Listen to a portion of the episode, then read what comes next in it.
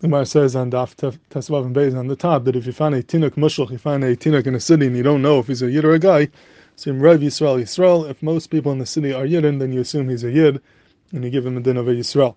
And the Gemara says, what's enough kamina, the Rav Yisrael Yisrael, Amar Papa, towards the bottom of the the Hasel Aveda, that we return an Aveda to him, we assume he's a yid and not a guy, and based on that Rav, we will ret- return the Aveda to him. The Rishonim are about with the Kasha, that how could he use the Rav Yisrael to return an Aveda, we have a cloud that ain't holchem mamanach ha'raiv. When it comes to mammon, we don't follow raiv. That's the uh, sheet of Shmuel. The Gemara Pashas is going according to Shmuel. And um, if you don't call mammon raiv, how could you use a raiv to get back an Aveda to him? That's a shiloh mammon.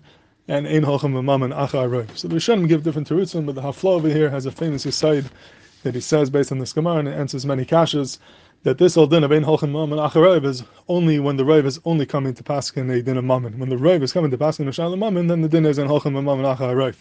But if the rave is coming to paskin a different din as well, where over there the rave could work, once the rave is nifsak, once the rave is chalagam, that other din you could use the rave for mammon as well. And over here you need the rave to paskin these a yid.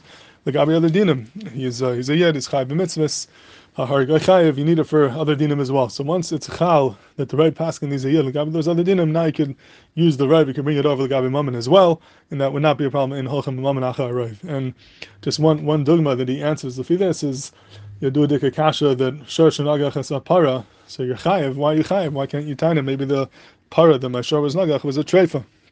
He was going to die anyways, and therefore I should be pater.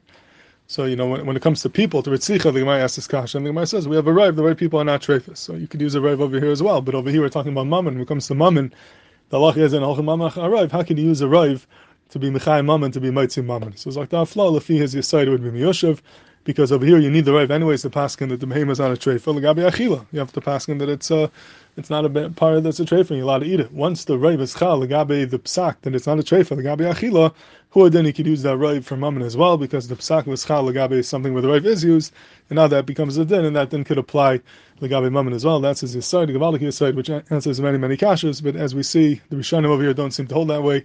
Tosfos himself doesn't give this tarets, and Rishonim elsewhere don't seem to hold like that, and and we'll see Mitzvah Hashem, they'll come up again in the third parak, there will be rise from Rishonim who say not like this is side of the Hafla.